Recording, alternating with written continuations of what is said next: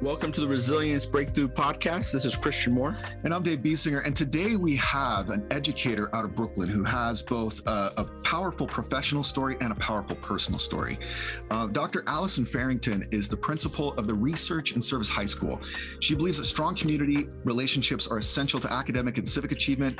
And she navigated her school through the pandemic, where she faced food shortages and really like unprecedented challenges. Um, Dr. Farrington empowers students to excel both inside inside and outside the classroom.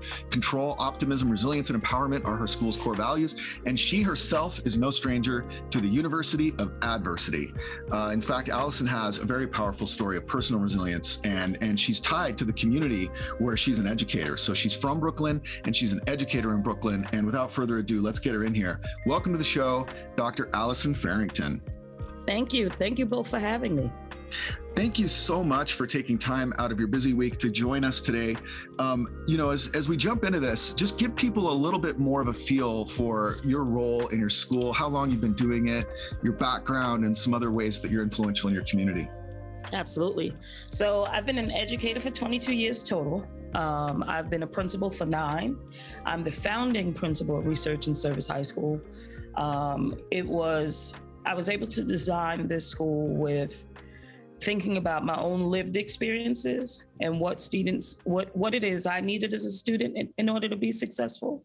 Um, what I felt like I didn't receive. Uh, I tried to instill here in the core values and the principles and the lessons and the love and in the journey that our students go through here. Uh, I make sure that it's it's one that's shaped in love, um, shaped in accountability, shaped in community responsibility. Um, my, my story hasn't been an easy one, but it's been a blessed one. It's been a fun one. Well, tell us about that. Tell us about growing up in Brooklyn and some of the challenges you faced. So, one of the biggest challenges I faced um, there is I grew up in a public housing project called Marlboro Houses um, in the middle of Bensonhurst, Brooklyn. And for folks who aren't familiar with Bensonhurst, Brooklyn, in the in the era in which I grew up in, uh, we were plagued with a lot of racism mm. uh, old school, old school, old school racism.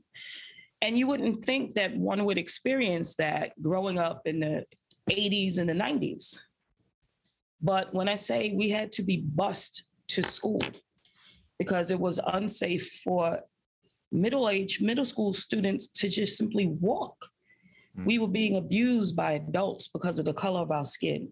Mm. Um, our education system um, there used to be something called zoning and tracking. Zoning is if you live in a particular area, you have to go to a particular school. Tracking is when you go to that particular school, they put you in particular classes based upon their perceived intellectual ability of yours. So we in Marlboro had particular addresses. The principals would look at our addresses and say, these students uh, from the projects. We're going to put them in the low functioning classes. So they would just take a look at an address and assume low intelligence. Yep. And wow. my mom, my mom became very hip to that very early on, and fought to have me put, placed in honors classes. Um, and in these honors classes, I was the only black girl in them from probably first grade through ninth grade. Mm-hmm. And in that class, uh, from let's say first grade to sixth grade, it was myself as the only Black girl, and then a good friend, lifelong friend of mine, Jerry Mack, as the only Black boy. Um, and in high school, once I got to middle school, again, it was myself and a good friend, may rest in peace, Christopher Brown. And that was it. Sorry to hear about Christopher Brown. Thank you. How, how, how do you mind me asking how old you are now and how old Chris Christopher was when he passed? Uh, I am 45 now, and Chris passed maybe, maybe six or seven years ago of kidney failure. Oh, I'm sorry to hear that. And we were tight friends. We were, I mean, those experiences you you create lifelong bonds. Yeah. Because the racism that we experience um, from our classmates, um, but then also dealing with our the students that look like us saying that we wanted to be white because we were smart. So not feeling like you fit in anywhere, not anywhere. not with people who looked like you, and not with people who didn't look like you. Feeling like Absolutely. you stuck out like a sore thumb, huh? Absolutely. Mm. Absolutely. Yeah, so did did did um did they pick up on your mom's insight? Did they see that you you had this ability academically, or do you feel like you weren't able to show them your academic ability? Oh, I was. Um, I You were able was. I was able to because we were smart kids. We Yeah. we, we we earned a seat, right? But Yeah. the thing about earning the seat that taught me to build the table in open research and service high school. Yeah. that's awesome. Tell us about some of the other challenges and you know maybe maybe any of the things that you did to kind of you know either either fight back or shut down in the face of all of that adversity. So many of the other challenges, I mean, growing up a kid in the projects, you become extremely resourceful, right? I mean, we learned how to make wrestling belts out of cardboard. You know, we were extremely resourceful. Um, but just falling in love with the fast life, falling in love with fast money, falling in love with, you know, uh, uh, drug dealers, doing all types of stuff that I had no business doing. Absolutely, Mhm. positively, no business doing. I ended up um, with people wanting to harm me. Oh. And from because of that, I had to move to the state of Vermont. Uh, I've completed high school in the state of Vermont. I was in Vermont for like two years. Wow. So um, You were a you were a freshman when this happened. Can you can you I tell us? Can you tell us what happened? I, I was in. I can't give you all the details, I can't Oh do yeah. that. Okay. Fair That's street enough. code. That's Fair code. I was actually in the uh, 11th grade when this happened. I Mm-hmm. started two years, I did a year and a half of high school here in New York. Um, and then I finished out high school in the state of Vermont. There, the adversities that I faced were, were, were different as well. To be 16, living on your own. Hmm. Uh, well, I, I was living with my older sister uh, who was in college, right? Wow. I had a full time job, um, going to high school, and the racism I experienced in high school from, I'm talking about administrators, teachers, students. Uh, my high school had about 5,000 students, and about 30 of us were Black. Um, we were in Burlington, Vermont, right? I Wow, the wow. Black population of the state was like less than 1% when I was there. Yeah, two I- Americans there. Yeah, for sure. And I remember like one quick story. I remember we were in gym class and we were playing badminton. Um, and I'm hitting the birdie, hitting the birdie, hitting the birdie, hitting the birdie. My partner doesn't want to play with me because I'm black. Aw. So I'm steady hitting the birdies, running to the other side of the net, getting them, still hitting them, you know, trying to just be a student. And the gym teacher walks over to me and he asked me, why wasn't I playing fair? Hmm. And I was like, well, what do you mean to play fair? I'm confused. He was like, she's not engaged. That's not fair. And I was like, she's not engaged because of the color of my skin. And that's not fair. Yeah, you're right. It's not Yeah, fair, but it's not fair. to me. Amen. Yeah. So Hmm. why are you bothering me when I'm the victim? Yeah. Man, those are those are hard experiences. So so what if you were to say like what what did you come away from your time in Vermont with? Like what what was kind of the the big takeaway from your time in Vermont? Um, well, it- it- there was so many. So my first night, because my reputation preceded me to Vermont, right? Hmm. And uh, my sister thought it'd be cool to get like the local high school kids to and throw a party um, for me, like my first night there, to make me comfortable. So because my reputation preceded me, they was like, you know, we're gonna show you what we do to get in trouble. And I'm like, yeah, we're gonna rob somebody. Like I was ready, right? I, I was so ready. We get in this car. I'm 16. I was shocked to see a 16 year old um, own a car legally, because in New York we was stealing them. Um, and we go to a farm. So in this point in time, I'm thinking, oh snap, I got caught. They're gonna kill me. I thought we was Oh going to rob no. Yeah. kill me. No, we get out of the car and they want to show me their version of fun was cow tipping. Yeah, I was gonna say. I was gonna expect this. Listen, I seen a cow in real life. I didn't know how big they were, how ugly they were. I didn't understand the snot and the no. I had no clue because my experience with a cow is what you see on the milk cart, right? I'm a Brooklyn kid. Mhm. So they start tipping these daggone cows over. And I start, I'm like, no, I'm not doing this. This I'm not doing. I'm not touching these cows. So the farmer comes out of the house and the farmer starts shooting in the air Oh. All of the kids go running. I had already gotten back in the car because I was like, I want no parts of these cows. No. Um, and what the farmer did was he knew that this is something that kids would do. So he removed the outhouse shed um, from from the doodle pit, and the kids were falling into him. And I was like, I don't understand where this is fun at. I don't understand. Y'all are crazy. What is happening? Um, but some of the biggest takeaways uh, living in Vermont and, and my experience there, my high school was five buildings connected through glass carpeted corridors. Right, there was a lake behind my school. There was a crew team. There was a lacrosse team. You know, there was driver's ed. They were. It was neat. It was organized. Like, and to be in advanced placement classes and just have like philosophy class. I said I need that experience for people in Brooklyn. Mm-hmm. I didn't know how I was going to do it because I was only a teenager. I didn't think that I'd be an educator uh, I thought that I would be a politician. When I got back to New York City, um, I got pregnant shortly after um, turning 18. Um, uh, had my first son when I was 18 and ended up going to Brooklyn College. And then there, you know, I became connected with student government um, and all of these other organizations. And I worked with, very, very briefly, I worked with Sharpton, but then Al Sharpton, the great uh, legendary Reverend Al Sharpton. But then I, I realized pretty quickly I didn't like politics, and that brought me back to wanting to be an educator.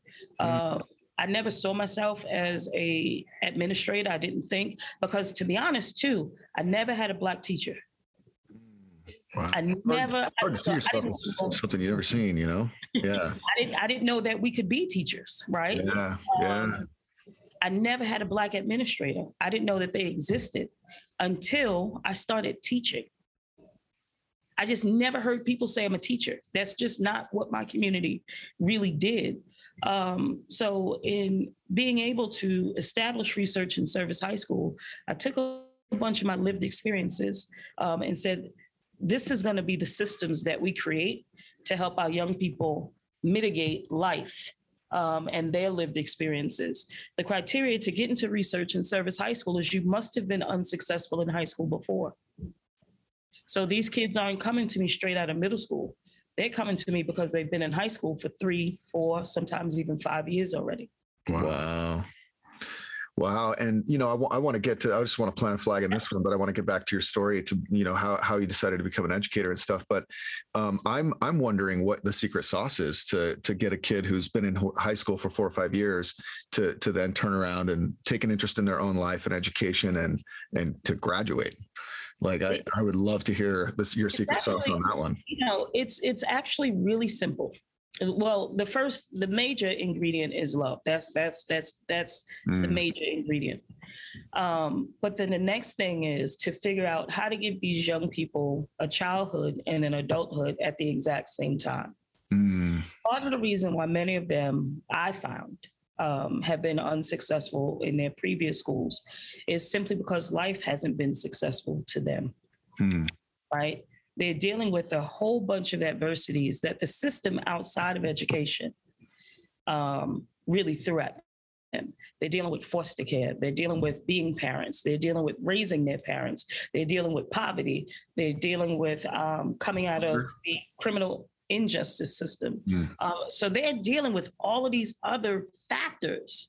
Um, you know, they were taking out the house very young, or they're homeless, or they're living in shelters. So all of these other things that they really can't control stifles their ability to simply enjoy life.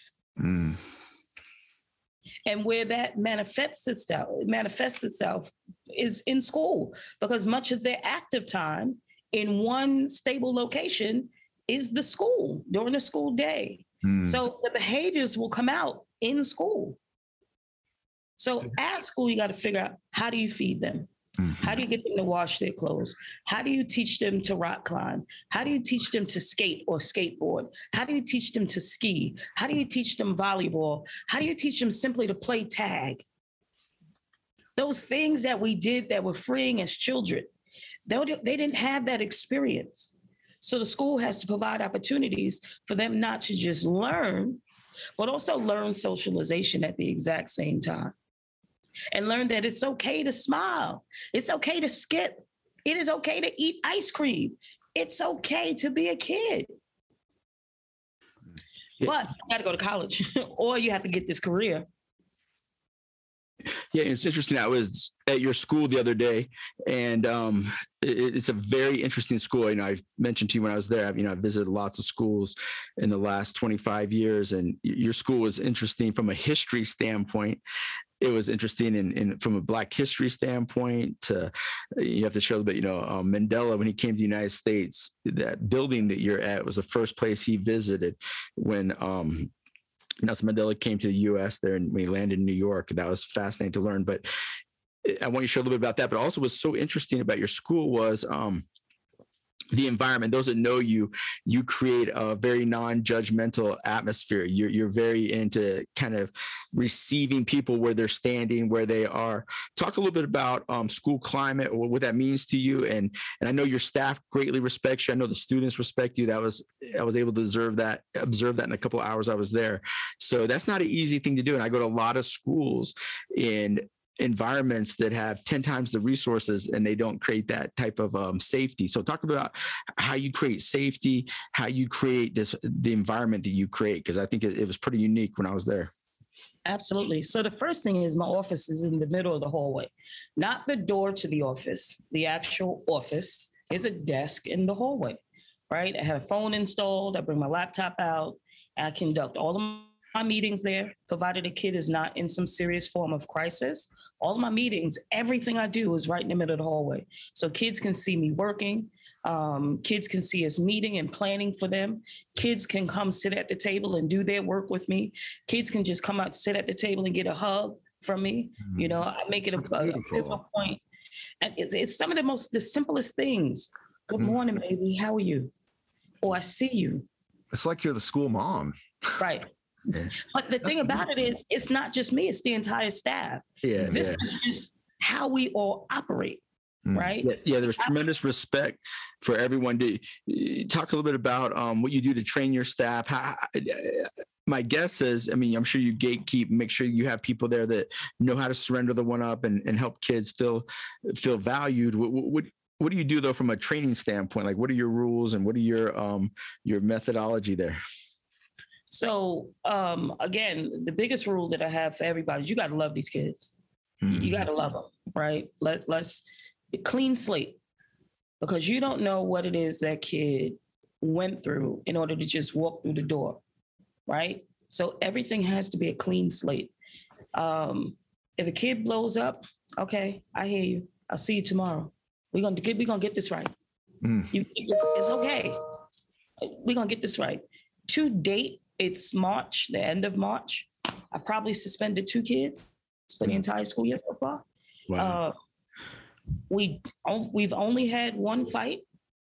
Um, in the beginning of the school year and midday midway through the school year, I corral the staff. We generally go on retreats in place, and the first activity we do is I post the mission, the school's mission and vision on the board, and have them defend it. What did we do to achieve this mission? To show that we, what evidence do we have to Mm. show? And it's a constant reminder to them of all of the great things we're doing. Mm. But that doesn't mean that because, I mean, you, you know, it is from good to great, but then there's also from great to greater. Mm. So it We sounds like you have.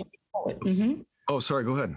No, I was going to say, we, I just need my staff to understand we have to constantly reinvent ourselves, reinvent ourselves in order to and move forward so we can move these young people forward. I, love I love your commitment to excellence, and I love that. So sometimes a culture of excellence can lead to competition, and you can kind of lose. Sometimes I mean, you know, excellence is an amazing attribute, right? And constant learning and growth, but sometimes it slips into kind of a competitiveness and you kind of you can lose sight in a culture like that of your why like why are we doing all of this? And it sounds like you're really able to hold those two ideas together at the same time like re- always remembering why like why you're doing what you're doing but then also never becoming complacent. I, I i love that combination and it sounds like you're just a very natural leader.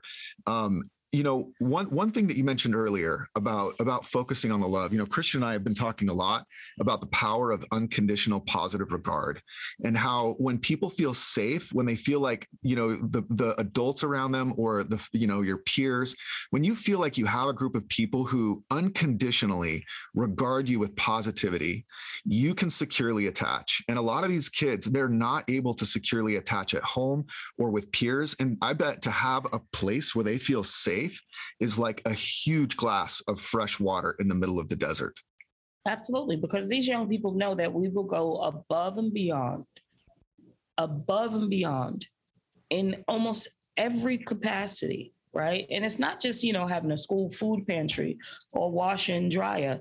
It's, I just had a young person maybe two months ago shot five times in his chest. I was Oh, at the hospital while he was oh in surgery. gosh. right? I was at the hospital when he was in surgery. You know, So um, when if my parents, if my students lose a parent, I'm at that child's, I'm at that parent's funeral. Hmm. I'm supporting that kid. You know, we're sending a whole care package of food and items to that kid's home and that kid's family. You know, if a kid is hungry, I have cold cuts in my office. I'll make that kid a sandwich. Like, I come on, baby, you need a bowl of cereal. Let's go. What, what is it that you need? So Mm. they completely, and it's not just me, it's my entire staff. This is just the organizational culture of research, right? Simple things like watching kids just go to a water cooler to just simply get a cup of water. What they know, they must ask, Matt, please have a cup. And they must say thank you. They know that their most basic needs will be, be met, but we do it in such a way where, again, we're teaching you executive functioning skills. Because when you go out into the office, right, and you got to share that coffee pot, you have to learn how to converse with people, with your colleagues, you know, and these are things that they're learning while they're here in school. And most people, when I first started research um, and I started decorating and taking pictures of kids and framing them, putting them up, people told me the David tutorial principles. They were like, all you're doing is, is, is you might as well be an event planner. And I was like, do you understand that this making a space comfortable for children to learn in Mm, means they'll learn more. Mhm. You know, one thing you you also do at your school, Dr. Farrington, that I was really impressed with is um, you, you're not afraid there at that school to teach real history, real day to day things that have impacted their life in the past. It's, it's impacting day to day stuff today. Give you an example. I walked into one classroom. I don't know if you remember, it put me in tears a little bit. It was a classroom that had replicated um, Mandela, Nelson Mandela's um, prison cell and and that was an emotional experience for me when you had the picture I, I don't even know how to describe that to our listeners but um, talk a little bit about um, why you're you know we're living in a world today that people are are afraid to speak truth to really speak about justice and there's many many reasons for that but talk about you know about that classroom why it maybe moved me emotionally and and why you're willing to um t- take a stand on on that. So, um, like you mentioned earlier, um, this campus is the first place, well, it wasn't a campus then, um, is the first place that Nelson Mandela came to in America when he got out of jail and did a speech um, for all of all of Bed-Stuy, all of Brooklyn. I mean, uh, Bed-Stuy was shut down when Mandela came. Um, for his 100th birthday, the South African consulate reached out to the schools, the three schools on campus, and asked them if we can asked us if we can do anything to um, commemorate his 100th birthday. And we only had about literally maybe a week and a half to do it. Now I was like, oh my God, what are we gonna do? Because this is major. Like, and we're gonna have the Mandela's family members and coming. And I was like, this I is didn't major. realize you were there when that happened. Interesting. as a kid, yeah, I was you as a kid. Okay, Um, okay, okay, okay. All right, all right. So I said, what can I do really quickly with very little resources, very little money? Um, let me work with my custodians. And my custodians went and, and, and got the supplies for us. And they built an exact replica of Mandela's jail cell when he was in Robben Island. And then I have a huge a picture of what he would be viewing if you if he was standing at, you know, the window um, in his jail cell. Um, and the interesting thing about doing that is when I built it, people often would walk by and say, "Is that the cell you put your bad kids in?" Oh wow. said, Wow. You know, and I would say, you know, I would get upset. I would. I was like, "No, a cell is there, so my my young people can understand Mandela spent 27 years in there so you can be free out here. Mm. That's powerful. How did it feel to come full circle? You say you, of course, you were a girl when this happened, when he originally visited, and and, and also a side note, what was the original purpose of the building that your your school is now in? Uh, what it- what was it- it at the time? It, it was a high school, boys and girls high school. Okay, it was a boys and girls high school. Okay, and, and and yes. and he visited and he, and he spoke at this high school and half of brooklyn was shut down and Mhm. how did it feel to come full circle from this moment that you were probably aware of as a little girl to like you know hosting this kind of event this like recreation of what you experienced as a child So this building has many. Um, it it it is. It, this building, boy, if history could talk, right? If if the ghosts of powerful people roam these halls every single day. You know, and Right. Alex, I want to emphasize, I literally felt that. There, you know, I visit thousand schools, not too many schools move me emotionally like that. It was an emotional experience because I felt that history. I, I, I felt it. Mm. Being able to lead in this community, being able to lead, I live 16 blocks away from my school, right? Literally, it's just 16 blocks. Um, going into grocery stores, going into corner stores, going into, I mean, the laundromat. There is always somebody I know. Thank you for educating my child. I needed this. I needed your school. My family needed your school. We have cases where I've educated, actually, I think four siblings at four different times. But we're able to graduate four siblings at four different times because parents in the neighborhood just know this is where they have to be. This is just what the kids need in order to be successful. And I understand that I'm standing on the shoulders of giants like Nelson Mandela. But more importantly, being in this building, um, and I, I won't say equally as important um, as Nelson Mandela, like I'm running on the legacy of the great, the late great Frank Mickens, who was the historic principal of Boys and Girls High School, right? And when he passed, I got the honor of reading the obituary at his funeral, never thinking I'd open up a school in his building. yeah tell me tell me about that i want to know why you called it research and service and i want to know like how this school got transitioned from being what it was to what you made it So um, the original name, when I wrote the proposal, the original name was going to be Tuskegee Academy. That was the original name um, because I, I looked at the tenets of what Booker T. Washington did when he opened Tuskegee um, University. And it was purposeful instruction, purposeful research, and purposeful service, right? During that time period, the research um, that young people at Tuskegee were doing was looking at what are the latest innovations in term in, in carpentry and agriculture, and then using those innovations, what service could they provide um, to the community? So, in thinking about the research and, cons- and service component, um, for us, it really is what the kids do research and look at what are issues impacting their community and what service could they provide for it? Could they provide for that issue? But going back to the name, we were approved to open as a school, and they said we have one issue. And I said, and when I say they, I'm talking about the Department of Education. So what's the issue? They said you can't name t- school Tuskegee, and I was like, well, why not? That makes it what? That's that's we got our logo. We got Booker T. Washington on the logo. What are you talking about? What do you what do you mean? And it's like, nope, can't be Tuskegee Hmm. because of the syphilis experiment that the government conducted on black men in Tuskegee, Alabama. Okay. oh my gosh yeah. No Wow. lie. So I said, well, what about Booker T. Washington Academy? And they was like, nope, you have to contact the last living relative, and that's going to take too long. I said, I got the dopest name there. I can get somebody on the phone right now, and they'll give me approval. They said, what? I said, Frank Mickens Academy. It's the legendary Boys and Oh, Girls. wow. Everybody knows he is the the. Everybody knows. You say Boys and Girls High School, you understand Frank Mickens. Mhm. Everybody knows that. They Yeah. said absolutely not. They said no names. what I said, so you guys understand the power of the name. So let's go on ahead and play this game.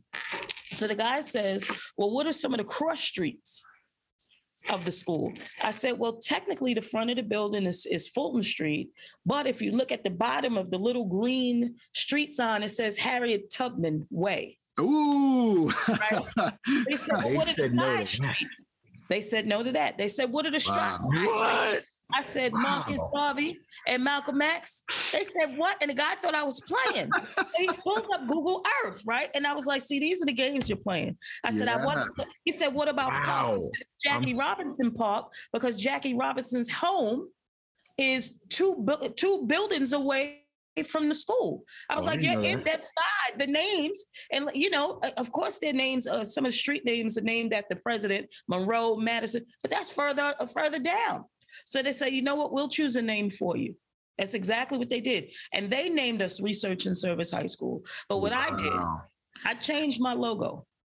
on the day. Unreal. I changed my logo to a Black Panther and said I will always be Huey P. Newton. Mm. Mm-mm-mm. Well, you know, one of the things that's so powerful hanging up in your um, school is you, you mentioned Black Panther. They you have the um, oh, just some some kind of Hollywood representation, something they look like Hollywood posters. Talk a little bit about that project and and how that is something that empowers your students to see who they are, you know, physically um the- beauty you know it's interesting uh, what you had to deal with not being able to name that incredible school after someone who should have been honored after is is is heartbreaking. But i'll tell you what you being at your school you did you do honor those students in a powerful way. Share a little bit about that, th- th- some of the artwork in your school and stuff and Right.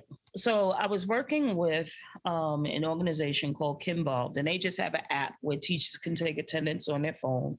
Um, and so they don't have to do like the bubble sheets and, you know, just swipe and you take the kids' attendance.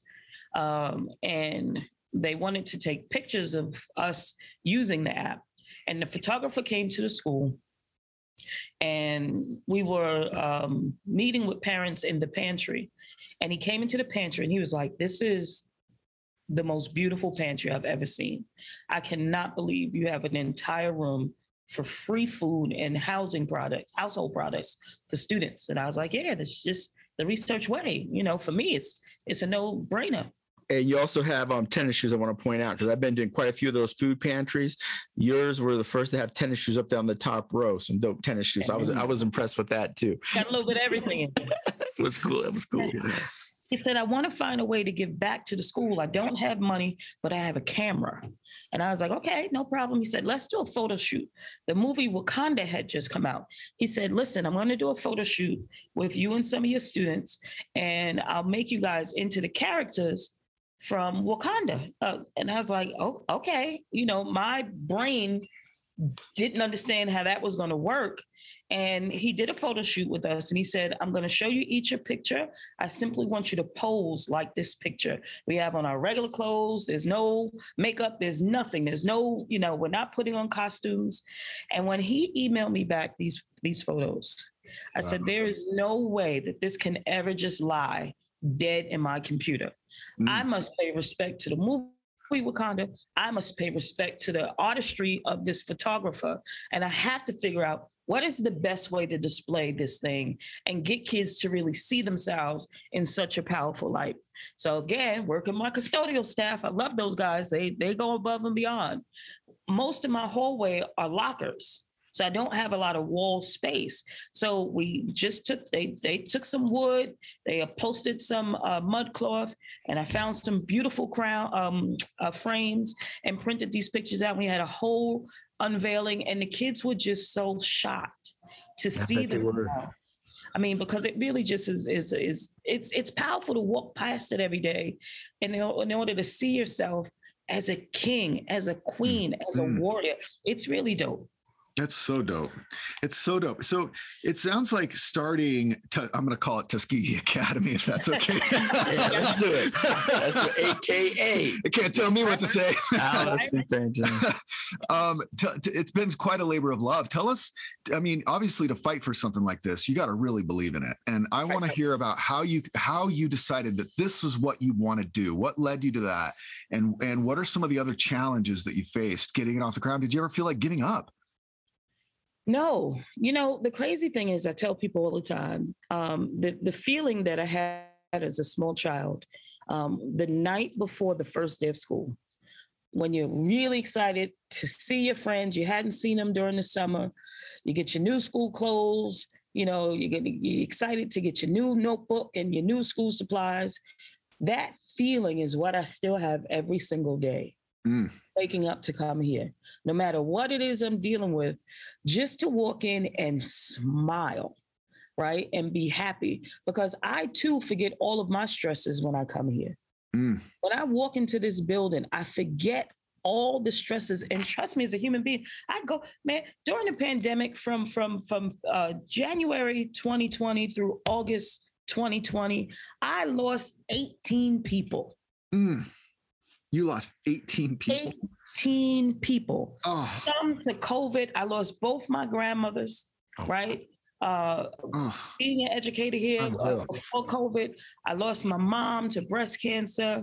You know, during COVID, I lost my boyfriend of 17 years. He waited until I walked in the hospital room, and 10 minutes later, he passed.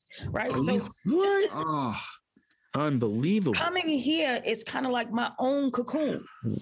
It's my own hug. Walking through the doors every day, I get a hug from Oh, this place. wow. So it's important for me to be here. Like right now, I'm, I'm I'm talking to you guys inside of the food pantry because mm-hmm. generally, like I said, my office is in the middle of the hallway. Yep. Kids yep. know when I'm not in the middle of the hallway. They know. They were like, Miss F, where were you at? We didn't see you. What? What is Yeah. everything okay? Yep. everything okay? They want to make sure you're okay.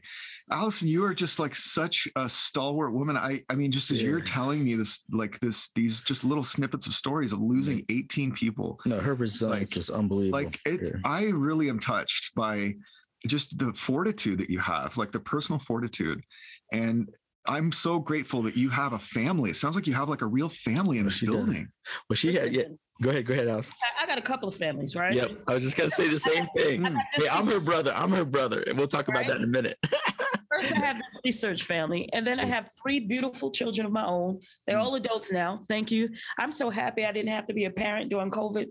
You guys don't know the struggle that parents were having trying to educate their children. Mm. Um, but then I also have my OSG family, Yeah. right? So I'm just surrounded by all of these different people who love me. I love them. We work together for a common good you know um and it's just it's just so easy to do it's so easy to just simply do the right thing because it's right Mm. I love that perspective. And, you know, there is an effortlessness that can come even through really hard challenges when you know there are people around you who have your back and when you're just prioritizing showing up for them and letting them show up for you. Like it, it just makes life so much better, right? Absolutely Yeah. The, yeah. The your environment. You know what you've created in your school. You know I've observed what you've done there, and you're also transitioning that to a part of a national movement that you know we're both part of OSG and off school grounds. You know, talk you know a little bit about what um what OSG means to you, and I know it's part of your tribe. It's a family to you, and but talk about um wh- what you want to see happen nationally in this country to help improve education to help kids. And you know i'm i'm proud of and you're going to be humble because that's how you are. I've observed you now for over a year and you're very low key but uh, you know I, i'm very good friends with a lot of the leadership at osg and i've heard them talk about you behind your back and they love you to death. They see you as one of their heroes and these are amazing people amazing people you know from dennis mckeezy to akbar cook to Eamon raw and I'm, i don't want to leave anybody out. These are just people that nationally people would know. And, and dave i'm not kidding. She's their hero. Mm. and and it's and to hear them talk about her is has been incredible to me. And that's why the, to have her on here meant a lot to me to get her on here. It's funny i'm going to go out and live on a limb. You know her school is one of the only schools i've ever walked into that um you know usually I have huge pressure. They want me to do something because control she's like hey christian you just be with us. You, you're Mm. fine. There's nothing you're in a safe place. She made that for Mm. me and like it was nice after like even 10 minutes being there i'm like sh- there's no expectation it's just she's You're just showing me I'll give you who walks in that Yeah, the same way, with the yeah. same level. yeah yeah and and That's beautiful. and usually I feel tremendous pressure, and she did, she didn't put that on me at all, which is very unique i- i- as a consultant, and I, I've, I'll never forget that. But but I just want you to know, Dave, what she's doing nationally, and I think you know one of my goals in having you on here, and I'm going to keep doing over the next few years is is to get her voice out there Yeah, we want to get education. your message out to the educators in our audience. And yeah, I mean, you know, and we'll get to this, but like, I, if you're comfortable sharing some kind of contact information or something, if there's someone in the audience who wants to reach out or anything, Yeah. I can cut this part out if you don't want me to, but No, it's not a problem. It's not a problem. I But, give but you when you answer that qu- question, yeah, I just said a minute ago, Yeah, that yeah. question on um, where do you, you know, what do you want to see happen national? If you had a magic wand, you were the Secretary of Education, you know, and you ought to be the Secretary of Education. That's another workshop. But um, but if you um were in that position, now what are the two or three things you'd want to shake up, Dr. Farrington? So, um, because I, I honestly um, feel like all of the systems that touch students, um, whether it's health um, system, whether it's housing, whether it's you know court involved, um, all of the systems that touch children need a space in schools. And here's why I say that: kids come here hungry, right? Kids come here homeless. Kids come here um, with mental health issues. So, all of those systems that are out there to address all of those need to be in every school. If a kid comes to me and says, Miss F, I'm about to be evicted, I think that every school should have, my family's about to be evicted. I think that every school should have someone on staff that can be a housing advocate for them. If a kid comes here and says, listen, I don't have dental insurance, but I have a real bad toothache, Mm, there should be a place in the building that a kid can go to get dental help, medical help, mental help, anything, Amen. mindfulness help in every single school. Because all of those things outside of school that touch kids outside of school, again, those negative behaviors generally present themselves in school.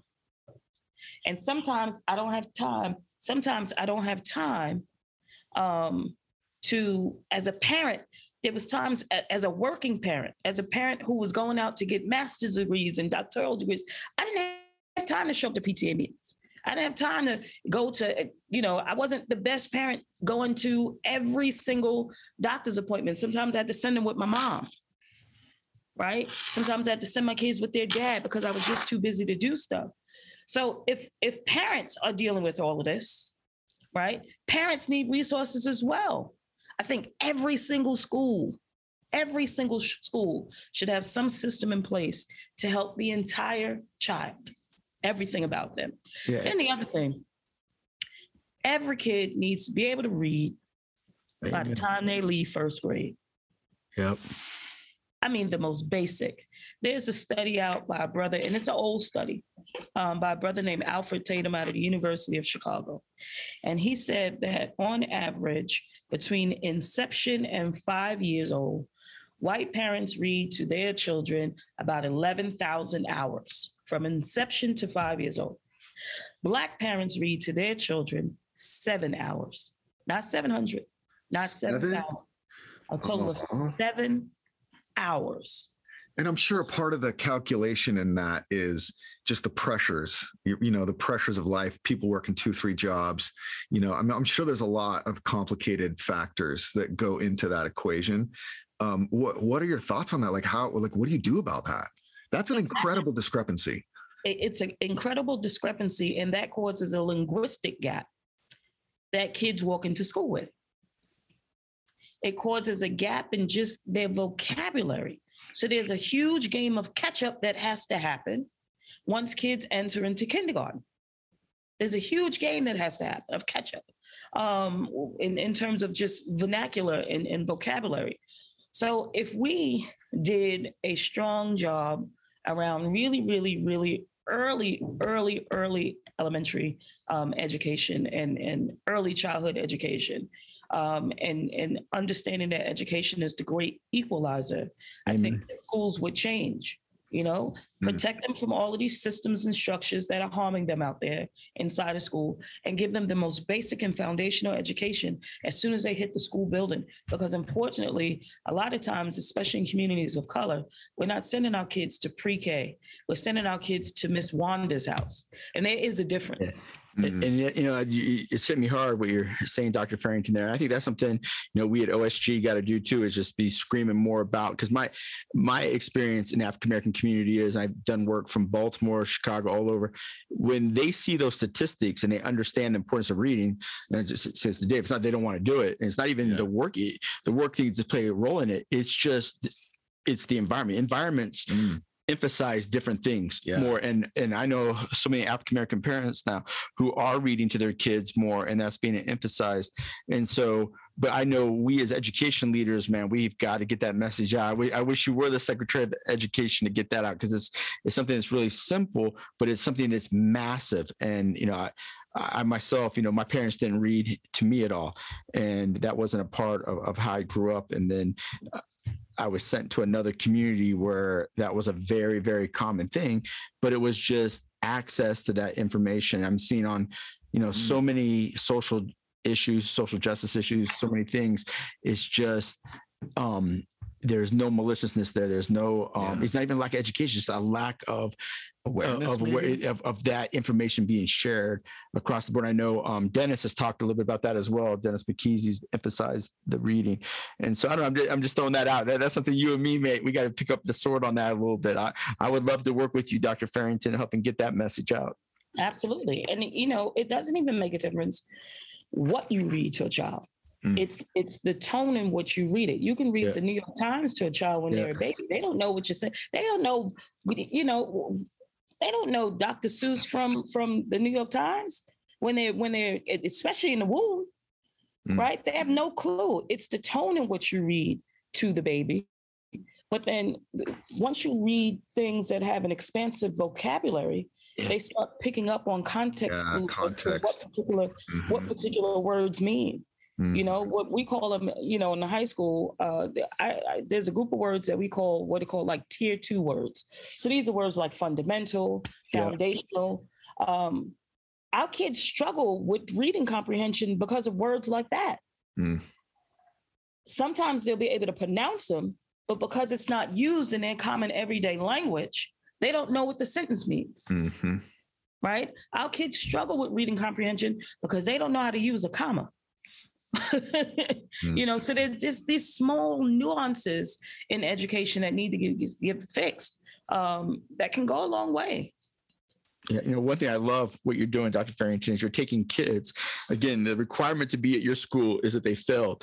Um, a few minutes ago, I was working with the district, and um, they were sharing with me that they have all these scholarships available for kids that have 3.5 GPAs. And I maybe just got in trouble a little bit with this district because I pushed back and I just said, you know, if we could get it down to the um, if we had this money available for the students with 2.0 GPAs, we might find another, you know, amazing person. We could find another Mandela. We could find another Christian Moore, another, you know, Allison, you know, Dr. Allison Farrington, another, if we just made sure that even kids are failing and and you could tell they were so excited to tell me about and this is a scholarship for any kid that's willing to go into nursing the medical field and all the stuff and that was a beautiful thing but i just wish that it was um, for the money being available resources being available for a broader range of kids you know we know like sometimes you know the c students become the best entrepreneurs and stuff what, what are your feelings about that around scholarships and money available for a broader range of students it- it's not even scholarships and money. It's it- it's bigger, just like access to to opportunities. So, like for instance, right in New York City, we have something called College Now. So this is like kids can, um, high school kids can take college classes with the different CUNY schools here, right? City of New York, uh, uh, New York schools, colleges here.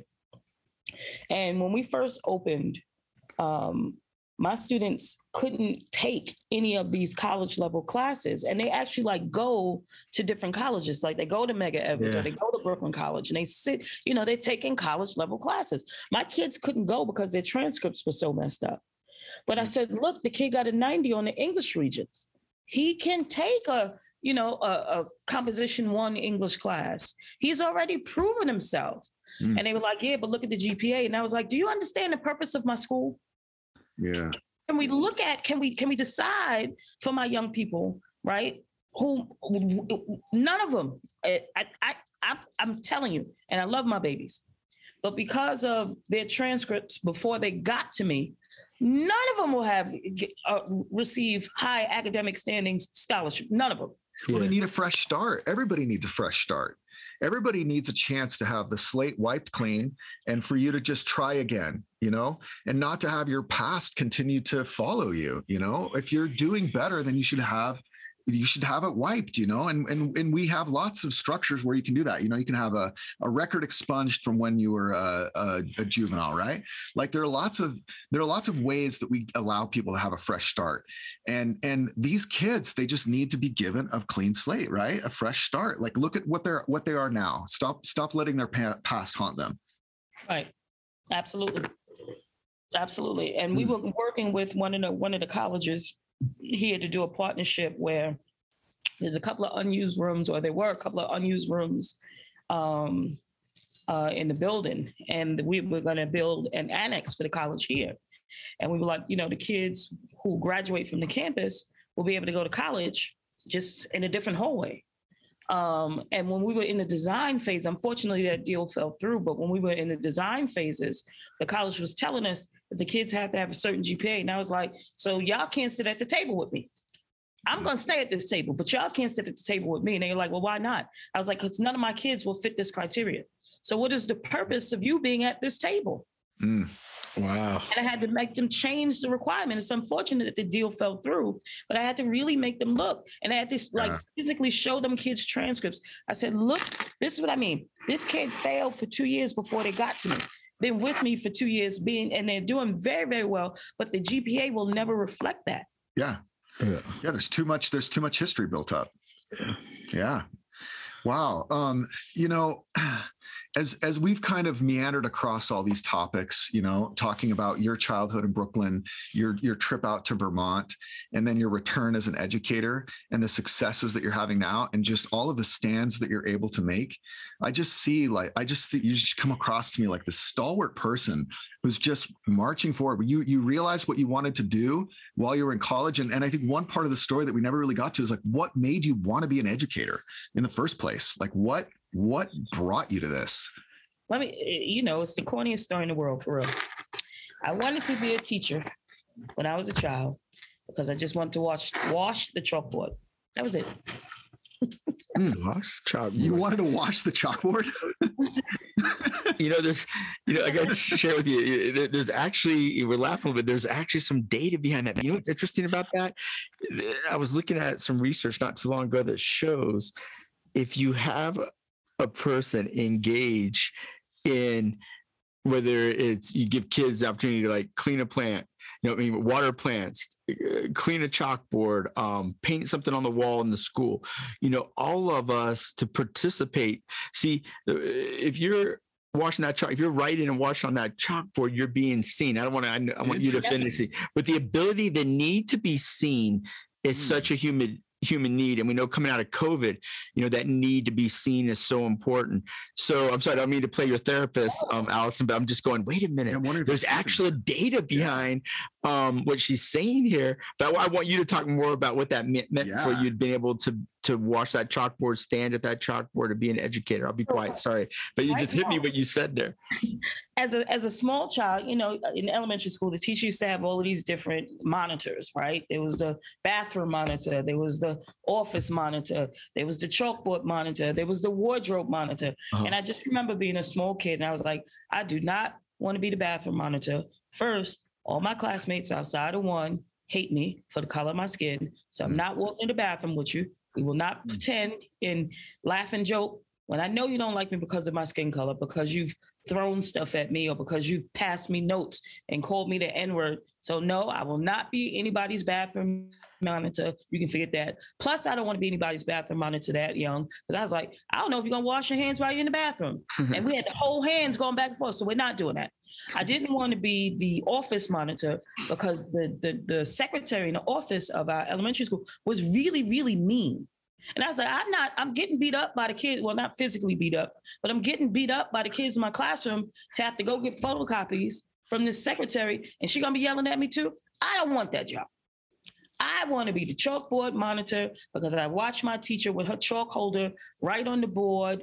I used to love how the, when you washed it and the lines were straight, I loved it. Now, here's the crazy thing, right?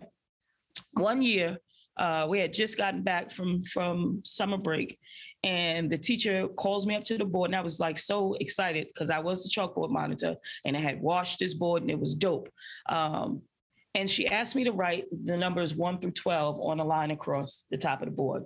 And I did. And then she said, Now, I want you to write the months of the year in correlation with the number. So I did one January, two February, three, you know, March, four April, five May, six June, seven September, eight November, right? And got it all wrong. Here's the reason why I got it wrong. I did not know the words July and August existed. Whoa. And this again goes to that vocabulary gap, right? Mm. We say at the, at the end of the school year, we say, have a good summer. Yeah. I just knew that there was a summer. Mm. And I thought that June was just prolonged. And we came back in September. Wow. And she called me, she said to me in front of all my classmates, You've got to be the dumbest child in the world. Aww. And I sat down and I wanted to become invisible. I said, I want to be nobody chalkboard monitor. I'm not speaking ever again in this class. And I have my old report cards to prove my teachers say, too quiet in class. Hmm. Need to be prompted to speak because you called me stupid. Hmm. You called me dumb. Everybody laughed at me. So I went from then, I was like, I don't want to be the chalkboard monitor. I don't want to be a teacher anymore either right? I didn't want to get up out my seat. I didn't want to walk to the chalkboard to do addition problems. To this day, I still have a math phobia because of that. Um, but then going to Vermont and looking at all of the things that the kids there had in their schools, I said, I need to become an educator. You know, um, when when I realized politics didn't wasn't going to work out for me because I don't see gray, right? And I'm not really one that's really um, transactional. I'm not into making deals, and I, I can't do all of that. Let's just get it done. That's just how I operate. Um, that that allowed me to know just just um, selling drugs and doing all the stupid things that I was doing, thinking about all of the lives I destroyed. I said the way in which I restore is to educate other people. Mm. Well, the the restoration work that you're doing there in Brooklyn at Tuskegee Academy. you get her in trouble, man. oh, sorry. I mean, uh, yeah, yeah, yeah. research and service. uh, it's beautiful, Allison, and and we really appreciate you opening up and sharing with us today. I hope wow. I don't get you in trouble with the Department of Education. no, One thing about me is I ask, I do not ask for forgiveness. Mm. I do not ask for forgiveness, you know, so there's no getting in trouble with anybody. It's not my fault. It's yeah. not our fault that they wouldn't let us be. It's not our, it's not my fault that a syphilis experiment existed. Amen. Mm-hmm. You Amen. can't get mad at me over your own history. You mm-hmm. put yourself in this predicament. That's it. That's it. I'll tell you what, man, I it was educators like you that opened up doors for me and your resilience is absolutely amazing man. I i wish i could have interviewed you man when i was working on my book on resilience but man your example to me and i know your example to many many educators is amazing. I know dave was asking about how educators can get a hold of you. Yeah. You, yeah. So if people want to reach out and pick your brain yeah uh, yeah. Here's my email address. Um, it's a f is in frank a R R I N, at schools.nyc.gov. Perfect. Well, thank you so much, Dr. Farrington, for your time today. And uh, we look forward to seeing you on the OSG. Yes, yes, I'll be there. Thank All you right. guys. And tomorrow we have a dope, again, we have a dope food drive with OSG, Think Watts, and, and uh, New York Food Bank. It's gonna be dope from uh, 12 to um, 2 until all the food is gone. And, you know, if anybody's in New York, in the Brooklyn area, come out, 1700 Fulton Street. That's awesome what you're doing to to feed people, to you know take care of those basic needs, man. You- You're the real deal. You've lived it. You know the importance of it, and you know I'm proud of what OSG and what they're doing to partnership to feed people. That's incredible work. Tk you. Thanks Thank for you, guys. Absolutely. Thank you.